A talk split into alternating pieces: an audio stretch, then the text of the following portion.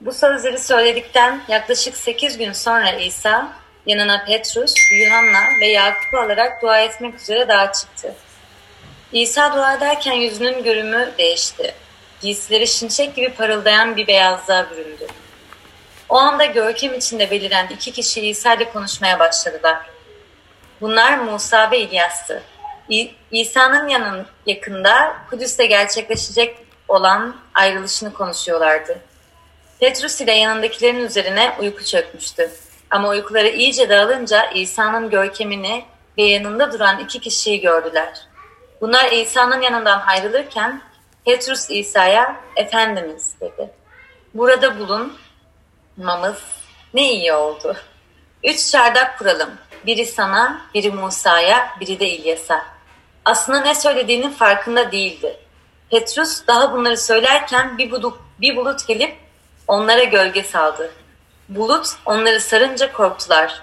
Buluttan gelen bir ses, bu benim oğlumdur, seçilmiş olandır. Onu dinleyin, dedi. Ses kesilince İsa'nın tek başına olduğu görüldü. Öğrenciler bunu gizli tuttular ve o günlerde hiç kimseye gördüklerinden söz etmediler. Ağzına sağlık Maria. Teşekkürler. Evet. E, Luka serisindeyiz ve bugün e, Luka e, müjdenin ilk parçasının e, sonuna varıyoruz. E, ve e, İsa'nın görkemi değişiyor bu e, gördüğümüzde veyahut İsa'nın başkalaşmasına bakıyoruz bugün. E, ve e, bu bize İsa'nın görkeminden e, bir şeyler öğretiyor. Ve ilginç olan şey Batı Kilisesi'nde um, hiçbir zaman bu e, olay veya bugün bayram haline gelmedi. E, biliyorsunuz e, İsa'nın cisimleşmesi e, Noel bayramına dönüştü. E, İsa'nın dirilişi diriliş bayramına dönüştü. Ama bu olay çok özel olduğuna rağmen hiçbir zaman bayram veyahut özel gün haline dönmedi. En azından Batı Kilisesi'nde. Çünkü Doğu Kilisesi'ne baktığımızda, Ortodoks Doğu Kilisesi'ne baktığımızda bu kutsal bir gün. Ve bu e, takvimlerde kutlanıyor. Ve e, önemli bir gün, önemli bir nokta, dönüm noktası aslında. Çünkü e, Mata, Markus ve Luka müjdelerine baktığımızda hepsinde bir zirvesel e, nokta. Yani bu İsa'nın e, görümünün değişmesi. Um, ilk bölümlerde üç müjdede hepsini ya hepsine hangi soruya bakıyorlar? Kim bu adam? İsa geldi, doğdu. Peki kim bu adam? Ee, doğuşuna bakıyorlar, yaptıklarına bakıyorlar, öğrettiklerine bakıyorlar ve bu soru aslında e, bu sorunun son cevabı İsa'nın bu başkalaşması veya görünümün değişmesi bu sorunun e, son cevabı olarak 3 kitapta da geçiyor. E, ve dediğim gibi dön, dönüm noktası. E, ve e, yani bundan sonra 3 müjdede de çarmıha gerilmek amacıyla İsa Kudüs'e doğru devam ediyor. Um, ve değişik bir parçaya geliyoruz Luka müjdesinin içinde. Ve bugün uh, bu İsa'nın uh, görümünün değişmesinden çıkarak İsa bu olaydan bize kim olduğunu öğretiyor. Birinci düşünce ne yapmaya geldiğini öğretiyor ve biz nasıl tadabiliriz? Yani İsa'nın e, başkalaşımına bakarak üç soru soracağız. İsa kim? Ne yapmaya geldi? Ve biz bunu nasıl tadabiliriz? Kendi hayatımızda nasıl yaşayabiliriz? Oldu. Birinci e, birinci soruya gelelim. İsa kim? Ee, bu İsa'nın görünümün değişmesi veya İsa'nın başkalaşması bize ne anlatıyor? Bakın 29. ayetten itibaren e, bakarsanız 29. ayette ne diyor? Diyor ki İsa dua ederken yüzünün görünümü değişti. Giysileri şimşek gibi parıldayan bir beyazlığa büründü. Ve sonra anlatıyor neler oluyor neler bitiyor. Ve bu soruya cevaplamak istersek İsa kim ve bu olay bize ne öğretiyor? içerideki içeridekilere bakmak lazım. Böyle bir pasta yerken beğendinizse mesela Story Cafe'ye gittiniz bir pasta aldınız beğendiniz. Bunun içinde ne var diyorsunuz. Değil mi? Ve burada da bu metinde neler var? Şimşek var. Bulut var. Ee, Tanrı'nın sesi geliyor. Ve görkemi geliyor bir yerde değil mi? Ve bu e, bilmiyorum bunları böyle sayınca aklınıza bir şeyler geliyor mu? Bir şey anımsatıyor mu? Hatırlatıyor mu? Hatırlatmıyorsa e, eski ayeti daha fazla okumanız lazım. Çünkü bu aslında birebir e, Musa'nın Sina Dağı'nda yaşadığı olayı benziyor. Aslında onun e, özlerini bir daha hatırlatmak, bir daha e, göz önüne getirmek gibi bir şey. Yani özetlenmesi gibi. E, hatırlıyoruz Musa ne yapmıştı? İsrail halkını Mısır'dan e, kölelikten çıkartmıştı ve Mısır Mısır'dan çıkış kitabında bunu okuyabiliyorsunuz. Ve sonra Tanrı kendini nasıl gösterdi? Buluttan gösterdi. Buluttan göklerden bir bulut oluştu ve Tanrı'nın görkemi geldi Musa'ya ve halkına ve bütün halk bunu gördü. Ve e, orada da e, gündüz e, İsrail halkı yürürken e, bir bulut oluşuyordu ve o bulutun peşinden yürüyorlardı. Gece ise o bulutun içinden alevler var gibi bir görüntü oluyordu. Yani ateşler, o bulut ateşe dönüşüyor gibi bir şeyler oluyordu. Ve bu yani nedir diyorsanız ya bu tabii ki bir işaret. Tanrı'nın temsili. Tanrı'nın varlığını gösteren bir şey. Yani başka diyebilirsek deney üstünlüğünü gösteriyor bir de. Tanrı'nın deney üstünlüğünü göz önüne getiriyor. Rabbin heybetini göz önüne getiriyor. Rabbin gücünü göz önüne getiriyor. Ve peki buraya geldiğimizde İsa üç öğrenciyi alıp buraya çıkıyor. Peki burada ne anlama geliyor? Bakın um, Mısır'dan çıkışın 33. bölümüne gittiğinizde Musa Sina Dağı'ndan indikten sonra yüzü parlıyordu diye bir uh, özelliği vardı. Bilmiyorum hatırlıyor musunuz? İsrail'de çok, halkı da çok korkmuştu. Dedi ki valla sen bu gök gürüldüye ve şimşek çakan e, buluta sen git biz burada kalalım yoksa öleceğiz diye bir e, e, davranışları vardı. Ve Musa çıkıp e, karşı beklentiye ya beklentilere karşı e, yaşayıp döndüğünde yüzü parlıyordu diye bir e, özelliği vardı. Ve e, bunu karşılaştığımızda e, Musa'nın parlaması yansıyan bir ışık. Yani nasıl ay gibi. Yani ay kendinden ışık vermez ama güneş ay aya parıldadığı için ay güneşin ışığını yansıyor ve onun için gece baktığımızda ayı görüyoruz. Ve buraya baktığımızda um, İsa bu ışığın kaynağı, bu görkemin kaynağı. Ee, yukarılardan bir bulut gelmiyor. Yani İsa'nın kendisi dönüşüyor. Yani sanki böyle kısacık bir an e, sahne açılıyor ve İsa'nın gerçekten kim olduğunu bir görüyor, bir gör, görme fırsatı verilip sonra o sahne yine kapanıyor gibi bir olay var burada. Ee, ve yani Musa ay gibi ise yani ışığı Musa'nın par, par, parlaması yansıyan ışıksa İsa güneş gibi ta kendisi. İsa o görkemin ta kendisi. Hatta biliyorsunuz son kitapta vahide e, diyor ki İsa güneş yerine geçecek diyor. Artık cennette güneş gereği olmayacak diyor. İsa'nın kendisi güneş olacak diyor. Ta kendisi. Um, bu ne anlama gelir bilmiyorum. Um, bir İbraniler mektubunda da çok güzel somutlaşıyor. Uh, birinci bölümde beşinci ayette diyor ki um, İsa uh, yüceliğin parıltısı diyor. Yani Tanrı'dan bahsediyor. Tanrı'nın yüceliğinin parıltısı diyor. İsa Tanrı'nın öz görünümü diyor. Evvelden peygamberler geldi ama şimdi en son zamanda Tanrı kendi oğlunu gönderdi diyor. Meleklerden, peygamberlerden üstün olan kendi oğlunu gönderdi diyor. Ve en başında size bilinçli olarak 19. mezmuru okudum. Çünkü orada da Tanrı'nın görkeminden bahsediyor. Diyor ki etrafınıza bakın diyor. Her şey Tanrı'nın görkeminden bahsediyor diyor.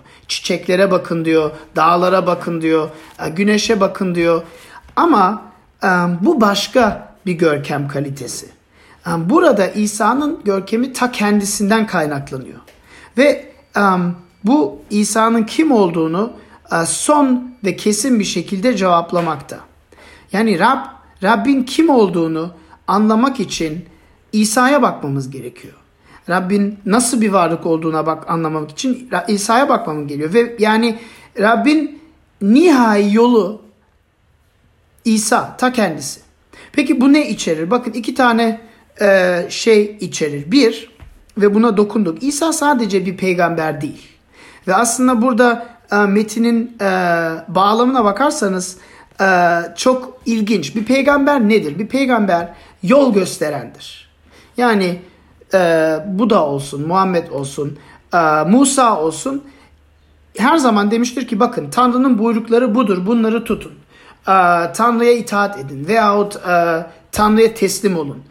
Ya peygamber her zaman yol göstermiştir ama hiçbir zaman peygamber ben o yolun ta kendisiyim dememiştir.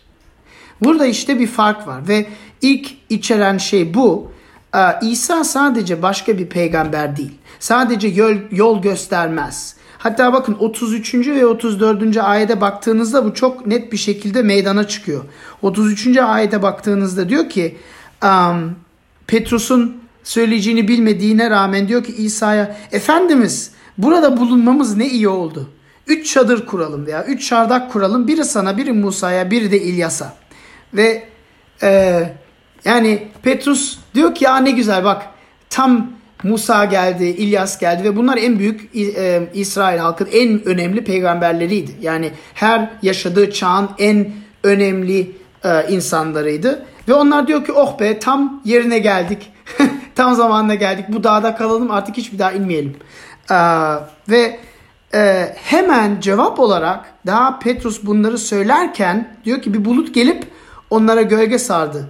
Bulut onlar salınca korkuttular, korktular. Buluttan gelen ses bu benim oğlumdur, seçilmiş olandır. Onu dinleyin. Ve bütün e, bütün bunu eleştiren teologlar e, diyor ki bu Petrus'un teklifine bir yanıt olarak geliyor. Yani Petrus diyor ki anne güzel Musa geldi, e, Muhammed geldi, bilmem ne geldi. Yani Muhammed değil de Musa, İlyas geldi. Şimdi İsa geldi. Üçüne de bir çadır kuralım burada kalalım diyor. Ama Tanrı diyor ki yok yok. Bu değişik diyor. İsa farklı diyor. Ve ondan sonra ötekiler kayboluyor. Sadece İsa kalıyor. Yani İsa sadece yol gösteren değil. Peygamber değil. Farklı, benzersiz. Ee, ve görkemin kaynağı ondan çıkıyor. Ee, bir sonraki bölümde, 10. bölümde daha başka bir örnek veriliyor. 10. bölümde 18. ayette Luka'da e, İsa diyor ki çok ilginç bir şey ve ben bunu hiç öyle okumadım. Sadece bu sefer aklıma geldiğinde diyor ki öğrencilere şeytanın gökten yıldırım gibi düştüğünü gördüm. Ve ben bunu hep öyle anladım. Yani 70 öğrenciyi yolluyor İsa ve sonra diyor ki gidin hastalıkları iyileştirin, herkese iyilik yapın, yanınıza bir şey almayın ee, ve e, onlar dönüyor diyor ki aa her şey büyük zaferler oldu ruhlar bizim ruhlar bizim sözümüzü bile dinliyor filan ve İsa ona cevap olarak diyor ki şu anda ben şeytanı gökten düştüğünü gördüm ama biraz daha fazla bakınca detaylı cümleye aslında oradaki kullanan zaman geçmiş zaman yani daha da geçmiş zaman ve İsa burada ne diyor? Diyor ki ya ben dünya yaratılmadan şeytanın melek olduğu zaman onu tanıyordum diyor. Ben vardım diyor. yani ve bu bize şunu gösterir ve aslında iki tane seçeneğimiz var. İsa bize iki tane seçenek diyor. Ya adam delinin teki çünkü yani ne demek ben şeytanı gördüm şeytan bilmem ne bilmem ne ya bunlar nedir yani ee, söylediği birçok şey var. Ee, tek seçenek gerçekten tandı. Gerçekten e, İbrahim'den evvel yaşadığı bütün bunları söylüyor. İbrahim beni görünce göreceğini gördüğünde dans ettiğin coşkudan Davut'tan evvel bilmem ne. Veyahut çılgının teki. Ama ortada bir yol yok. İsa sadece bir peygamber veya İsa sadece bir e, bilgin adam veyahut e, bazı öğretişleri ilginç e, Buda'yla bilmem neyle kıyaslamak o fırsatı bize vermiyor. E, ikinci içeren şey şu. Gerçek İsa kendini burada gösteriyorsa ve aslında sadece burada değil her yerde görüyoruz ama gerçek İsa doğaüstü bir İsa. Yani tabii ki İsa tan e, İsa bir insan ve buna bunu kutsal kitap çok vurguluyor. E, yani böyle e, trik mik yapan birisi değil. Gerçekten bir insan ve kendi gücünü hiç ve, ve tanrı gücünü hiçbir zaman kendi avantajına kullanmamış birisi ve insan gibi acı çekmiş birisi, aç olmuş, içecek susuz kalmış birisi, acı çekmiş birisi ama Gerçek İsa gerçekten doğaüstü bir İsa. Yani burada başkalaşmış durumunu görüyoruz. Um, ve yani aslında baktığımızda her şeyi bir mucize. doğuşu bir mucize, e, hayatı bir mucize, hatta gündelik hayatın her bir günü mu, mu, mucize, e, dirilişi bir mucize, her şey bir mucize burada onun bir e, tadını görüyoruz.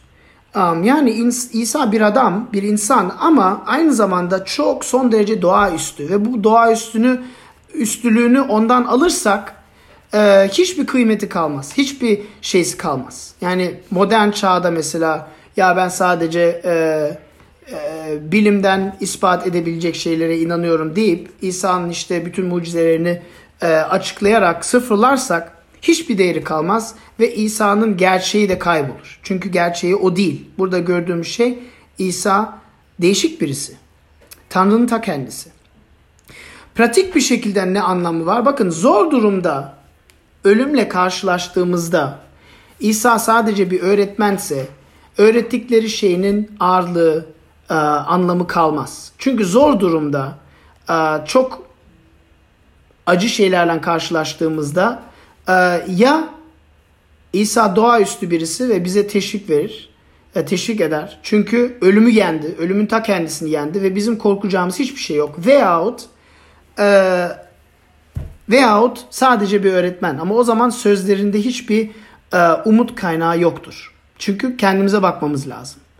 Yani um, pratik bir şekilde de belki bunları bunu siz de belki yaşamışsınız. Um, biliyorsunuz biz biz Türkiye'ye geldiğimizden sonra ben ağır hastalandım. Ee, e, çok e, zor zamanlardan geçtim ve doktorlar ölümden döndüm dediler yani. Ama hiç yani bir korku falan yoktu. Çünkü yani ne yaptığımı, neden yaptığımı biliyordum ve, büyük bir huzur vardı yani içimde. Bilmiyorum yani acı çektiğime rağmen ve bu yani bunun bu gerçeğin yani İsa doğaüstü bir İsa olmanın gerçeğin pratik bir e, içeriği aslında. Tamam. E, İsa kim? Bu görkemin değişmesi bize İsa'nın kim olduğunu gösteriyor. İkinci e, soru İsa ne yapmaya geldi? E, İsa'nın başkalaşması bize İsa'nın ne yapma geldiğine ilgili ne e, cevabı verir? 34. ayete bakarsanız e, diyor ki Petrus bunları söyledikten sonra bir bulut gelip onlara gölge sardı. Ve bu bulut gelir gelmez e, herkes korktu. Bulut onları sarınca korktular. Neden korktular? Siz bulut görünce korkuyor musunuz? Yok. Yağmur yağacak diyorsunuz. Şemsiyeni aldın mı diyorsunuz. Ama onlar bu bulutu gördünce korktular. Neden? Çünkü eski ayette Tanrı'nın görkemi bulut şeklinde geldiğinde bu daima ölümcül bir yaşantıydı. Daima ölümcül bir yaşantıydı. Ee, ve bu İbranice'de Şekinah görkemi bulutundan bahsediyor ve yani Sina Dağı'ndan bahsettik. Şimşek çaktı, bulutlar geldi, gök gürledi, bütün halk korktu ve şöyle bir durum var. E, diyor Tanrı ya hak korktu ve haklı olarak korktu. Ve ve o kadar e, Tanrı'nın kutsallığı o kadar aşırı bir şekilde an, meydana çıkıyor, çıkıyor ki diyor ki siz bu bulut bu dağa dokunduğu zaman bu sınırı aşarsanız öleceksiniz. Hatta hayvanlarınız, kuzularınızdı, koyunlarınızdı bile o dağ, o görkemi, o buluta dokunduğuna dokunursa onlar da ölecek. Yani öyle bir ciddiyet var bu işin içinde. Ve e, Yakup ve Yohana ve Petrus bunu biliyorlardı. Çünkü Yahudilerdi. Yani bunlar çocukluktan beri bunları duymuşlardır. Ve o bulutu görüyorlar. Tamamen kopuyorlar. Tamamen korkuyorlar. Ve aslında bunu okuyunca bizim biraz garip bir nesil olduğumuz meydana çıkıyor. Biz nasıl nasıl garip bir nesiliz? Şöyle bir şöyle bir garipliğimiz var. Tüm insan tarihinde insan ve Tanrı arasında bir uçurum, bir boşluk olduğunu insanlar her külde biliyorlardı. Ve bu uçurumu, bu boşluğu aşmak çabasında içindeydi. İşte doğu, e, uzak doğuya gidin. Bu da bunu nasıl aşıyordu? İşte meditasyonla, her gün aşırı bir disiplinle, meditasyon yaparak e, bu dünyadan kaçma amacından veyahut e, başka dinlere bakın. Yani herkes burada bir uçurum olduğunu, bir boşluk olduğunu, bir bir bariyer olduğunu biliyor. Ve e, Tanrı'yla karşı karşıya gelmekten üşeniyor. Ama bizim neslimiz ilk olarak 21. yüzyılda özellikle genç insanlar da öyle bir şey yok. Ya Tanrı'yı gerçekten bir konuşmak isterim. Ya ondan bir görüşsem şu şu soruları sormak isterim. Yani biz pek korkmuyoruz. korkmuyoruz pek bir saygımız da yok. Bu uçurumu da yok gibi düşünüyoruz. Yani çünkü biz 21. yüzyılda yaşıyoruz. Modern çağdayız. Her şeyi keşfetmişiz. Her şeyi biliyoruz. Aslında Tanrı gibiyiz. Öyle bir havada yaşıyoruz. Ve bu neslin garipliği aslında buradan e, meydana çıkıyor. Um, insan tarihinde herkes Tanrı ve insan arasında büyük bir aralık olduğunu, bir ulaşamamazlık olduğunun farkındaydı. Uh, ve bu bariyer aşılması gereken bir bariyer. Yani Tanrı'ya dokunmak ölmek demek olduğunu birçok insan anlıyordu. Yani e, geçmiş zamanlarda. Ve yani Musa hatta Musa'yı düşünürsek örnek olarak Musa diyor ki Tanrım senin yüzünü görmek istiyorum diyor. Görkemini göster diyor bana ve Tanrı'nın cevabı ne? Sen benim görkemimi görüp yaşayamazsın. Yani görkemimi görürsün ama olduğun yerde ölürsün. Ama benim görkemimi görüp, yüzümü görüp yaşayamazsın. İmkansız. Çünkü Tanrı kutsal ve bunu geçen haftalarda da dedik. Yani siz diyelim bir müzik aleti çalıyorsunuz. Dünyanın en iyi müzisyeninden karşı karşıya geliyorsunuz. Pe, pe, pe, perişan olursunuz. Çünkü yani ben şunu biraz biliyorum, bunu biraz biliyorum dediğinizde gerçekten mükemmel bir müzisyenle karşılaştığınızda kendinizi sıfır gibi görürsünüz. Şimdi düşünün biz kendimizi iyi insan zannediyoruz ama gerçekten mükemmel, günahsız, varlıkla karşı karşı geldiğimizde kendi kötülüklerimizi, kendi günahlarımızı o kadar simsiyah görüyoruz ki mahvoluyoruz. Yani bu e, bu onun anlamına geliyor. Tanrı diyor ki benim bana dokunup yaşayamazsın, öleceksin diyor. Başka bir sonucu yok. Ve İsa da bunu vurguluyor. Diyor ki Tanrı'nın yüzünü hiç kimse görmedi diyor. Hiçbir varlık Tanrı'yı görmedi. Sadece ben gördüm diyor. Sadece oğul gördü diyor. Ve ben geldim size onu tanıtmak için diyor. İsa'nın başkalaşması şunu belirtir. Bakın İsa sadece o öteki taraftaki Tanrı değil. O ulaşmak istediğimiz olan olduğumuz Tanrı değil. Aynı zamanda o uçurumu aşan yol, o uçurumu aşan ve bize Tanrı'ya bir yol açan köprü. Bu çok önemli bir nokta. Ve bizim inancımızın bütün dünya görüşlerini farklı e, bırakan şey bu. Çünkü her dünya görüşü olsun, din olsun her zaman bir peygamber vardır, bir hoca vardır, birisi vardır ve der ki yol budur. Öğretiler budur. Bunları tut, mutlu bir yaşam yaşayacaksın.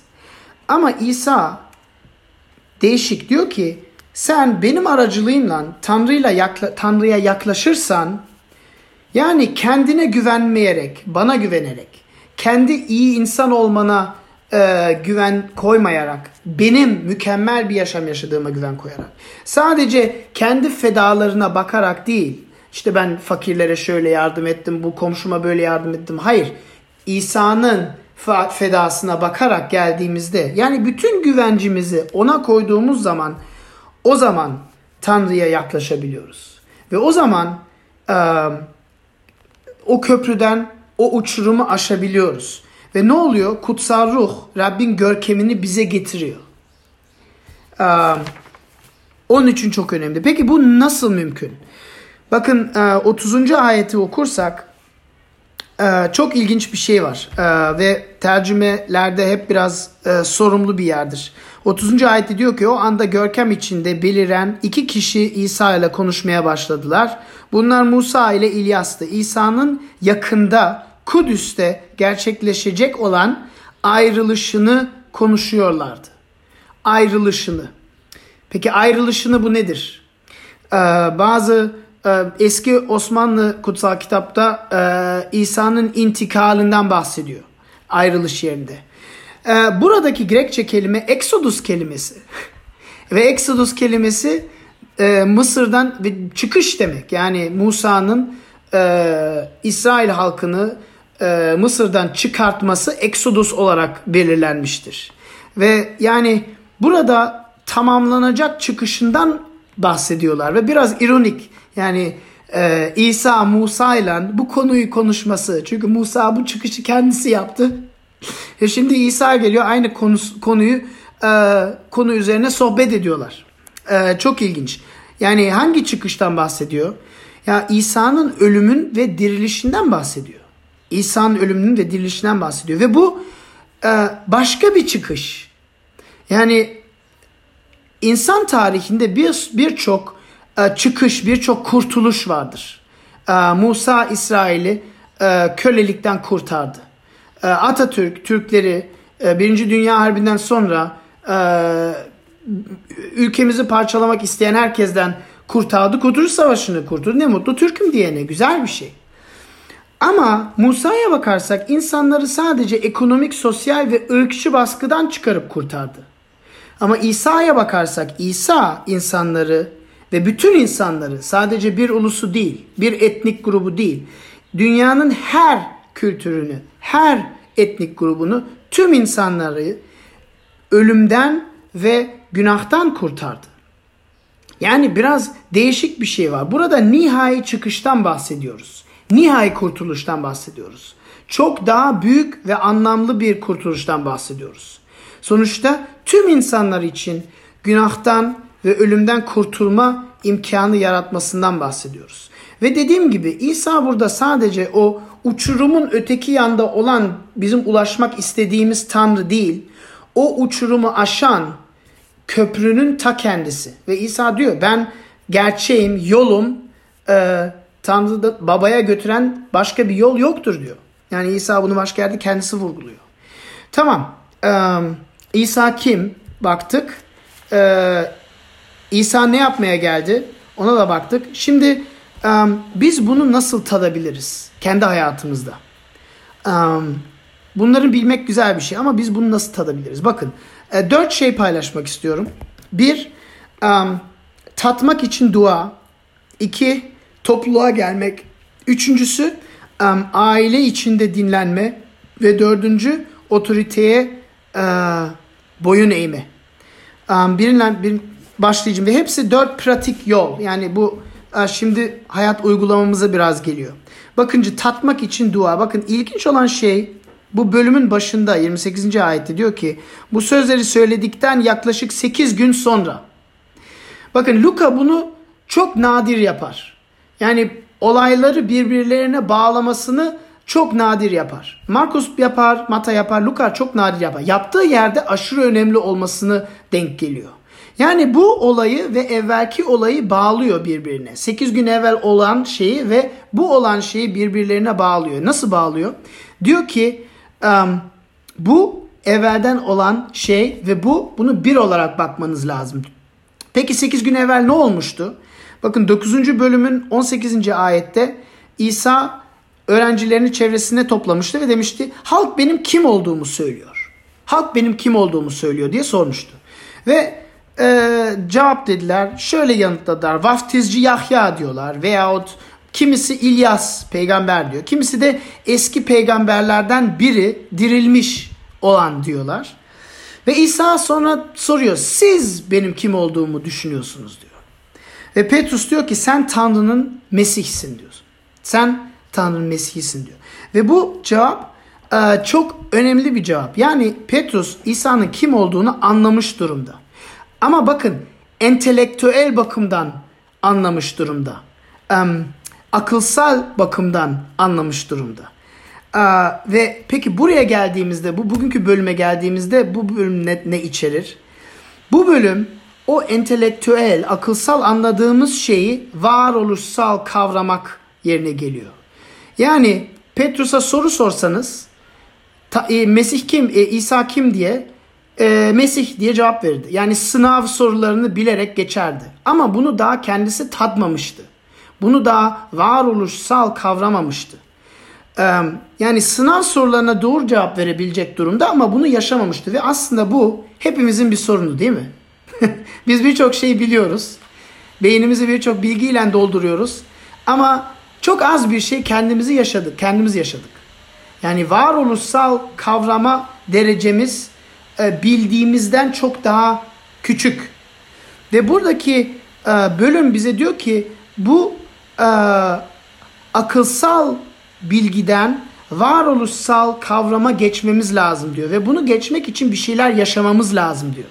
Ve örnek bakın bilmiyorum İstanbul'da birçok taksici var değil mi? E, ve hiçbirisi kemer takmaz. Şimdi e, bir gün ben bir taksiye bindim. Ya taksiciye rast geldim. Adam kemerini takmış. Allah Allah dedim. Bu da nasıl birisi? E, kemerini takmış. E, ve dedim ya merak ettim. E, affedersiniz dedim. Siz neden kemeri ya yani ilk defa görüyorum filan. Dedi ki ya vallahi hep böyle değildim. Ben de takmazdım filan ama benim yakın arkadaşım e, kaza geçirdi dedi. Hastanede 120 dikişle yüzünü şey yapmışlar. Çünkü e, ön camdan fırlamış dedi. Vallahi bu benim e, düşüncemi değiştirdi dedi ve kemer takıyorum artık dedi. Peki şimdi bunu bir düşünürsek entelektüel bakımdan ne değişti? Hiçbir şey değişmedi. Adam biliyor muydu evvelden de kemer takmak mantıklı olduğunu? Biliyordu. Bilgiye sahip miydi? Evet ama varoluşsal bir değişim oldu. Bir dönüşüm oldu. Adam yakın arkadaşının ne olduğunu görerek kendi hayatında bir değişiklik yaptı. Bakın metinde olan şey bu. Yani yeni bir bilgiye sahip değiller. Bir şey tadıyorlar, yaşıyorlar. Siz de bilmiyorum bu böyle bir şey yaşadınız mı? Belki Tanrı'yla, belki başka bir şeyle, belki kemer takmakla. ee, ama bu çok ilginç bir şey. Bakın um, size sorsam, diyelim ki sınava girdiniz. Ee, Rab bizleri kurtarmak için insan olup sonsuz acı çekerek sevgisini gösterdi mi? Evet, hayır, bilmiyorum. Birçoğunuz evet der. Çünkü buna inanıyoruz değil mi? ee, devam etsem desem ki e, İsa'dan dolayı Rab bizlere baktığında coşku içinde bize bakıyor ve bizi aşırı şekilde seviyor. Doğru mu yanlış mı? Doğru dersiniz. Ama bunu bilmek ve bunu yaşamak değişik şeyler. Şimdi başka bir soru sorduğumda peki bunlara inanıyorsak neden başkaları sizi eleştirince o kadar üzülüyorsunuz? Neden bu kadar indişi içindesiniz, korku içindesiniz? Neden neden basit şeyler hayatımızın dengesini bozabiliyor? Bakın işte bu bunu entelektüel bilmek ve gerçekten tatmış olmanın farkı. Um, ve e, konumuz görkemi, İsa'nın görkemi ve e, görkeminden bahsedersek um, yani görkemin İbranice kelimesinin asıl anlamı ağırlık. Bu çok ilginç bir şey. Ya ben e, aslında dil bilgisi ne pek bir ilgim yoktu ama İbranice öğrendiğimde o kadar ilginç şeyler öğrendim ki ağırlık. Ağırlık ne demek? Bakın bizi yerde tutan nedir? Gravitasyon değil mi? Fizikçi olarak ben size söyleyeyim. Gravitasyon kuvveti bizi yerde tutuyor. Gravitasyon olmasa uzaylılar gibi bir yerlerde uçup gideriz. Bakın görkem ağırlık demesi şu anlama geliyor. Hayatımızdaki ağırlık nedir? Para mı? Aile mi? Madde mi? Ee, sevişmek mi? Eğlenmek mi? Hayatımıza ağırlık, hayatımızı yerde tutan şey nedir? Ben e, şimdi e, biraz felsefi soruyorum bunu. Tanrı'nın görkemi ağırlık demek e, İsa bizim gravitasyonumuz olması lazım demek. Yani hayatımızda en ağır, en anlamlı şey, en e, en önemli gerçek onun varlığı olması lazım demek. Ve bu olmadığı takdirde birçok hayal kırıklığına uğruyoruz. Bu olmadığı takdirde başka ağırlık şeylere döndüğümüzde birçok şeyler iyi gitmiyor. Ve bakın peki buna nasıl ulaşabiliriz? Bu ağırlığı nasıl elde edebiliriz? Bakın 29. ayette okuyoruz. İsa'nın değişimi nereden oldu? Dua ederken oldu değil mi? Um, Paulus uh, Efesliler mektubunda diyor ki uh, ben sizin için dua etmeye devam ediyorum diyor ve duam şu diyor. Yürekteki gözlerinizle İsa'yı anlayabilmeniz diyor. Yürekteki gözlerinizle. Yani entelektüel değil akılsal bilgi değil, varoluşsal bilgiye, varoluşsal kavrama kavuşmanızı dua ediyorum diyor. Bu nasıl oluyor? Kutsal ruhla oluyor. Um, dua ederek o varoluşsal kavramak bize geliyor. Ve bakın bu ağırlığa gerçekten ihtiyacımız var. Yani doğru şeylere inanmak önemli değil. Ee, bir yerde e, bir yerde Paulus diyor ki sen e, İsa'nın Tanrı olduğuna inanıyorsun. E iyi yapıyorsun. Şeytan da ona inanıyor diyor. Ama varoluşsal farklılık bir ayrımcılık bir fark etmesi lazım. Fark olma, oluşması lazım. Um, yani bu çok önemli. Bilmiyorum siz kendinizi düşündüğünüzde bu dua ederek bu Tanrı'nın varoluşsal kavramaya geldiniz mi hiç? Um, İsa bunu burada örnek olarak veriyor. Ve um, bu birinci yol. Um, bunu nasıl tadabiliriz dedik? Dua ederek. Tatmak için bir dua. İkinci topluluğa gelmek. Um, bakın bizim neslimiz biraz garip dedim ve bir daha tekrarlıyorum. Neden garip? Biz biz bir bireyciliğe kavuştuk. Yani kültürler değişik ama aslında bizim neslimiz 21. yüzyılda 20 ve 40 yaşında arası olan herkes biraz belirli bir derecede bu bireyciliğe kavuştu. Beraber yapmayı değil bilgisayar önünde bilgisayar oyunu oynamak isteriz. Veyahut e, kendimiz için olmak isteriz. Veya kendi yani böyle topluma topluluğa gelip beraber bir şey yapmanın değeri azalıyor. Ama ilginç olan şey İsa burada küçük bir çay sohbet grubunu alıp gidiyor. Yani kendi kendine gitmiyor ve sadece Petrus'u da almıyor. Yuhanna'yı alıyor, Yakup'u alıyor ve Petrus'u alıyor ve kendisi yani dört kişi. Ee, ve yani bir toplumsal bir şey yaşıyorlar. Um, neden? E, çünkü şuna denk geliyor. Tanrı'nın görkemini beraber olduğumuzda çok daha güçlü bir şekilde e, yaşayabiliriz. Hatta e, Paulus'un Paulus birçok şey kullanıyor. Diyor ki Tanrı'nın kilisesi bir beden gibi diyor. Parmak sen parmaksın. O boğaz, o kafa, o ayak, o ve her parça önemli diyor. Ama biz ayrı kalırsak, bireyselleşirsek bunu görmemiz imkansız. Tanrı'nın görkemini tatmamız çok zorlaşıyor. Um, ve yani ilginç hiç sordunuz mu kendinize? Şimdi Petrus acaba dedi mi? Ya İsa şu Yuhanna'yı ve Yakup'u bırakıp beraber devam etsek olmaz mı? Sen bana bir özel ders var. Özel görkem dersini ver.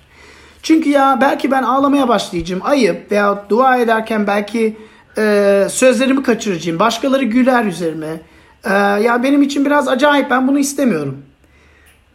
Sizde de öyle var mı?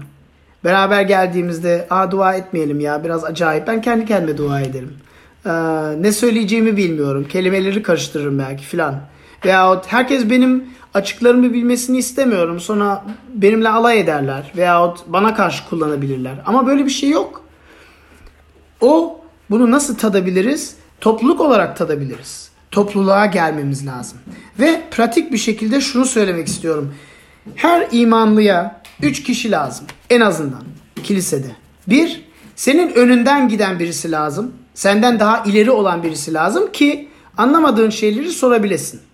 Ee, yaşayamadığın, yaşamadığın şeyleri onun tecrübesinden duyup kendi hayatına uygulayabilirsin. Bir de arkandan gelen birisi lazım. Senden daha daha geride olan. Çünkü sen de ona destek verebilirsin. Sen de onun sorularına cevap verebilirsin. Sen de ona abilik, ablalık yapabilirsin. Bir de üçüncüsü senden çok değişik birisine lazım. Değişik bir kültürden gelsin. insan yapısı çok değişik olsun. Senin sevdiğin şeyleri sevmeyerek tamamen başka zevkleri olsun ki topluluğun zenginliğini tadabilelim. Bu üç kişi var mı hayatınızda? Yoksa arayın bulun. Çay sohbet gruplarında konuşacağız. Tamam üçüncü e, üçüncü şeye gelelim. Bu üç şey var. E, e, e, üçüncüsü neydi? Deydi ailece, ailede dinlenme vardı. 35. ayda bakarsanız e, buluttan gelen bir ses oluyor. Bu benim oğlumdur, seçilmiş olandır, onu dinleyin. E, bu sizi bir şey hatırlatıyor mu? Bu ikinci olay. Vaftizinde de olmuştu İsa'nın değil mi? Vaftizinde de olmuştur. Bakın um, vaftizde de aynı şeyi okuyoruz. Görkem e, üzerine inmesi e, bize bir güvence vermesi demektir. Biz buna baktık birkaç hafta evvel. İsa'nın vaftizin anlamı nedir? Tanrı neden e, birdenbire seslen İsa'yı seviyorum diye bu benim oğlumdur diye sesleniyor.